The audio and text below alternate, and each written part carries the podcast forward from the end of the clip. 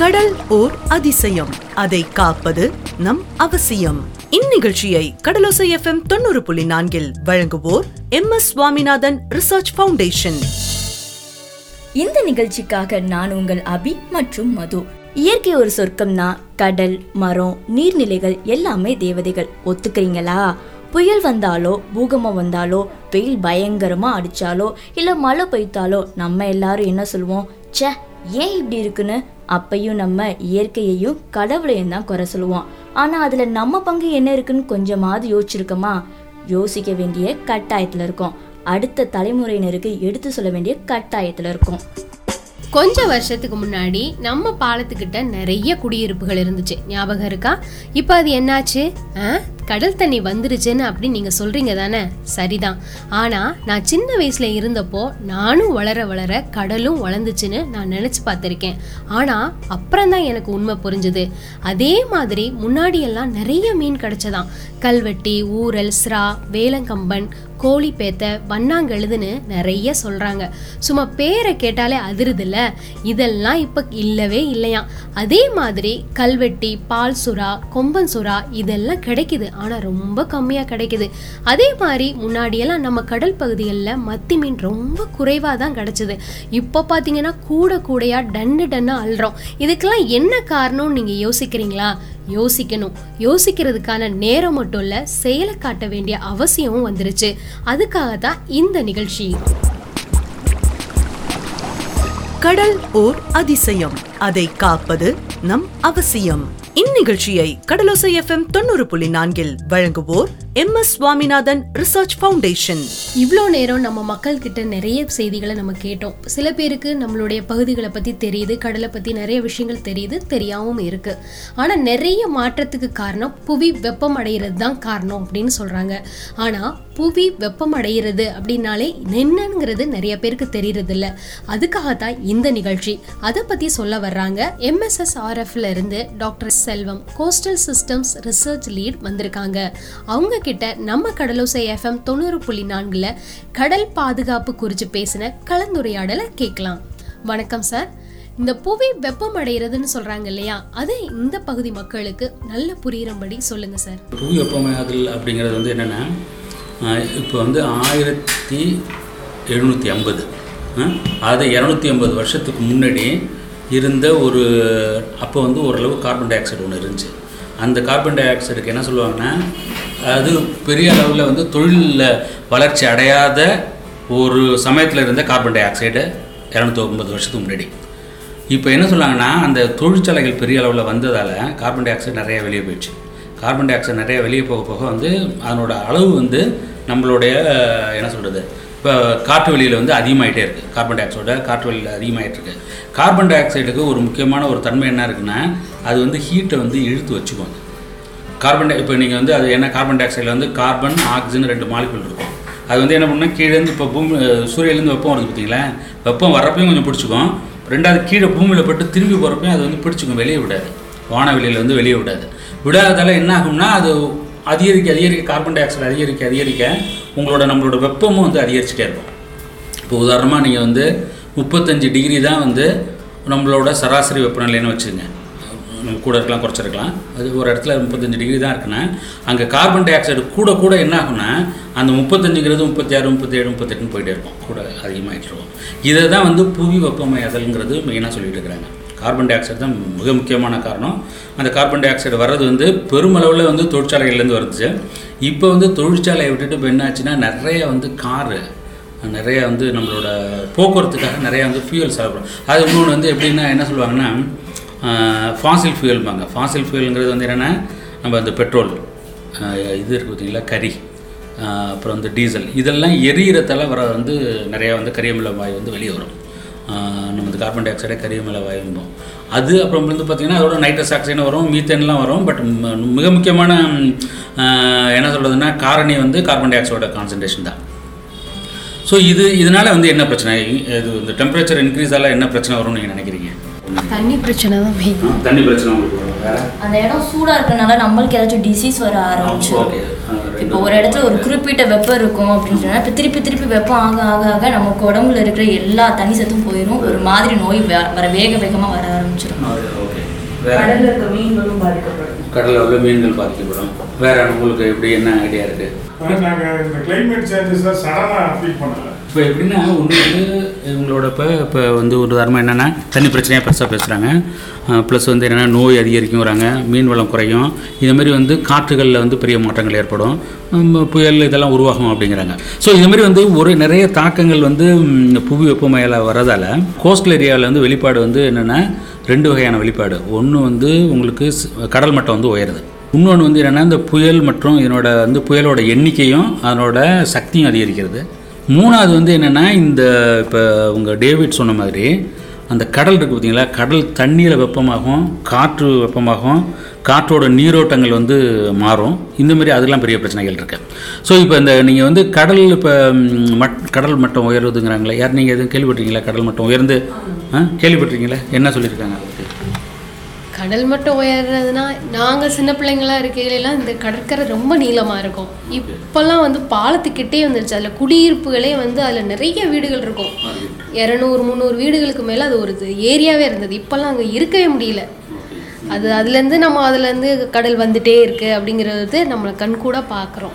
இப்போ என்ன சொல்கிறாங்கன்னா இந்தமாரி நடந்து ஒரு இயற்கையாக நடந்துக்கிட்டு இருக்கிறத வந்து இந்த புவி வெப்பமயக்கத்தில் வந்து இன்னும் வேகப்படுத்துது. உதாரணமாக பார்த்திங்கன்னா உலகத்தில் உள்ள வந்து ஒரு நூற்றி எழுபத்தி எட்டு துறைமுகத்தில் இந்த டைட் காட்சின்னு கேள்விப்பட்டீங்களா? அதாவது நம்மளோட இது இருக்குது பார்த்திங்களா, அந்த ஓதம்னு சொல்லுவாங்களே, அந்த கடல் ஓதத்தை வந்து மேலே கடல் ஓதத்தில் தண்ணி மேலேயும் கீழேயும் இருக்கும், அதை வந்து ஒரு ஒரு ஒரு மணி நேரத்துக்கு ஒரு தடவை வந்து ரெக்கார்ட் பண்ணோம் அந்த டைட் காட்சிங்கிறது.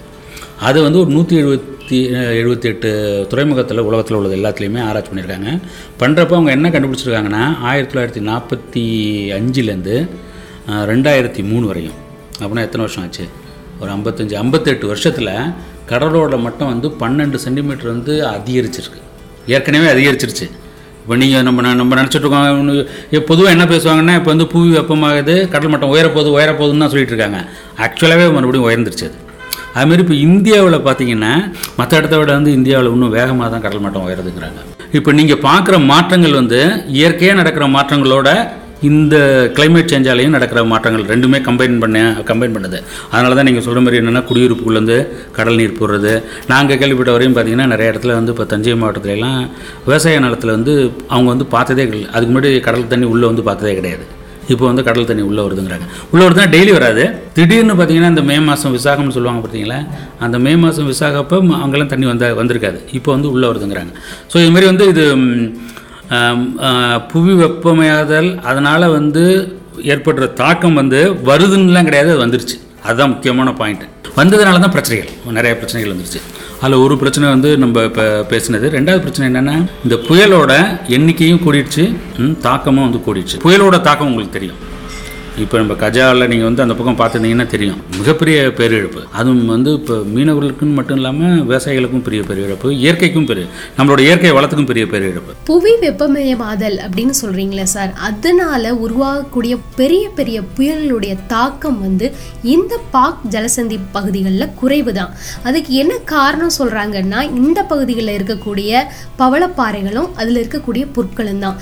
இதுக்கும் அதுக்கும் என்ன தொடர்பு, அதனால் என்ன நன்மையான விஷயங்கள் இருக்கு, இந்த பகுதிகளில் நடக்கக்கூடிய மாற்றங்கள் என்ன, இதை பற்றி கொஞ்சம் சொல்லுங்களேன். பாக் ஜலசந்தி அது மாதிரி கல்ஃப் ஆஃப் மன்னார் ரெண்டுமே வந்து பார்த்திங்கன்னா ஒரு குறைந்த அளவு ஆழமுள்ள ஒரு பகுதி. குறைந்த அளவில் ஆழம்னா என்ன ஆகும்னா உங்களுக்கு சூரிய ஒளி வந்து உள்ளே நிறைய போகும், சூரிய ஒளி நிறைய போகிறதால வந்து உங்களுக்கு அதனோட ப்ரொடக்டிவிட்டி வந்து அதிகரிக்கும். அது இங்கே மீன் வளம் அதிகமாக இருக்கிறதுக்கு அதுதான் முக்கியமான காரணம். நீங்கள் சொல்கிற மாதிரி வந்து பவளப்பாறை அதுவும் வந்து மீன் குஞ்சுகள் உற்பத்தி ஆகிறதுக்கு ஒரு முக்கியமான காரணம். ரெண்டாவது வந்து இன்னும் குறைத்தளவு ஆழம் இருக்கிறதால வந்து சூரிய ஒளி வந்து அதனோட அடிமட்டம் வரையும் போகிறதுக்கு வாய்ப்பு உண்டு. பவளப்பாறைங்கிறது வந்து மீன் வளத்துக்கு உற்பத்தின்னா அதனோட குஞ்சு பொறிக்கிறது, உணவு எல்லாமே அதுலேருந்து அந்த மீன் வளத்துக்கு கிடைக்குமா? ஆமாம், மீ அதாவது பவளப்பாறைங்கிறது வந்து ஒரு ரெண்டு வகையில் வந்து இப்போ இந்த மீன் உற்பத்தி வந்து பிறக்குதும்பாங்க. ஒன்று வந்து என்னென்னா மீன் சில மீன் வகைகள் வந்து அது வந்து குஞ்சு போட்டு குஞ்சு அதாவது ப்ரீடிங் சைட்டும்பாங்க, அது அதனோட அது குஞ்சு வந்து பொறிக்கிற இடம்பாங்க. சில மீன் வகைகள் வந்து அங்கே ரெசிடெண்ட்டாகவே அங்கேயே தங்கியிருக்கும், அங்கே தங்கியிருக்க மீன்கள் வந்து அதனோட உணவுக்காகவும் அந்த பவளப்பாறையை நம்பியிருக்கும். ஸோ அதனால் வந்து இப்போ நீங்கள் பவளப்பாறை அழிஞ்சுதுன்னா சில முக்கியமான மீன்கள் வந்து உற்பத்தியாக குறைஞ்சி போயிடும். அது முக்கியமானது வந்து இந்த குரூப்பரும்பாங்க, அது வந்து அந்த குரூப்பருங்கிறது அந்த பவளப்பாறை சுற்றி தான் இருக்கும். இப்போ பருவநிலை மாற்றம் அப்படின்னு சொல்கிறாங்களே சார், பருவநிலை மாற்றத்தினால இந்த பவளப்பாறைகள் பாதிக்கப்படும். ஆமாம், வெப்பம் வந்து அதிகரித்தால தண்ணியோட வெப்பமும் அதிகரிக்கும். தண்ணியோட வெப்பமும் அதிகரிக்கிறதால வந்து இந்த பிளாங்க்டான் இந்த இது பவளப்பாறை இருக்குது பார்த்தீங்களா, அதில் வந்து சின்ன ஒரு உயிரினம் ஒன்று இருக்குது. அது வந்து ஒரு பிளாங்க்டான், அது ஒரு அதாவது அது வந்து சூரிய சக்தியிலேருந்து ஒளி எடுத்துக்கிட்டு தண்ணியில் உள்ள கார்பன் டை ஆக்சைடு எடுத்துக்கிட்டு அது வந்து உணவு உற்பத்தி பண்ணுற ஒரு சின்ன உயிரினம் இருக்குது அந்த பவளப்பாறையில். இந்த வெப்பம் அதிகமாகிறதுல என்ன ஆகும்னா அந்த சின்ன உயிரினத்தில் குளோரோஃபில்னு ஒன்று இருக்குது, ஒரு சின்ன பிக்மெண்ட் இருக்குது. அந்த பிக்மெண்ட் வந்து அழிஞ்சு போயிடும். அந்த பிக்மெண்ட் அழிஞ்சு போயிடுச்சுன்னா அந்த உயிரினம் அழிஞ்சு போயிடும். அந்த உயிரினம் அழிஞ்சுன்னா அதை நம்பி இருக்கிற க பவளப்பாறையும் அழிஞ்சிடும். அதனால தான் இப்போ நீங்கள் என்ன சொல்லுவாங்கன்னா, நீங்கள் கடலோட வெப்ப அளவு அதிகரிக்கிறப்ப பவளப்பாறைகள் வந்து வெள்ளையாக மாறிடுமா. ஏன் வெள்ளையாக மாறுதுன்னா இந்த சின்ன உயிரினம் இந்த பிக்மெண்ட் உள்ள ஒரு உயிரினம் வந்து அழிஞ்சு போகிறதாக தான். அதனால் வந்து பெருமளவில் வந்து பாதிப்பை வந்து ஏற்படும்னு ப்ரெடிக்ட் பண்ணியிருக்காங்க. சில இடத்துல வந்து ஏற்கனவே பாதிப்பு அடைஞ்சிருக்கு, மறுபடியும் ஆனால் வர முயற்சிக்குது. அது பார்க்கலாம் எதிர்காலத்தில் எப்படி இருக்கு. கடல் ஓர் அதிசயம், அதை காப்பது நம் அவசியம். இந்நிகழ்ச்சியை கடலோசாய் எஃப்எம் தொண்ணூறு புள்ளி நான்கில் வழங்குவோர் M S Swaminathan research foundation.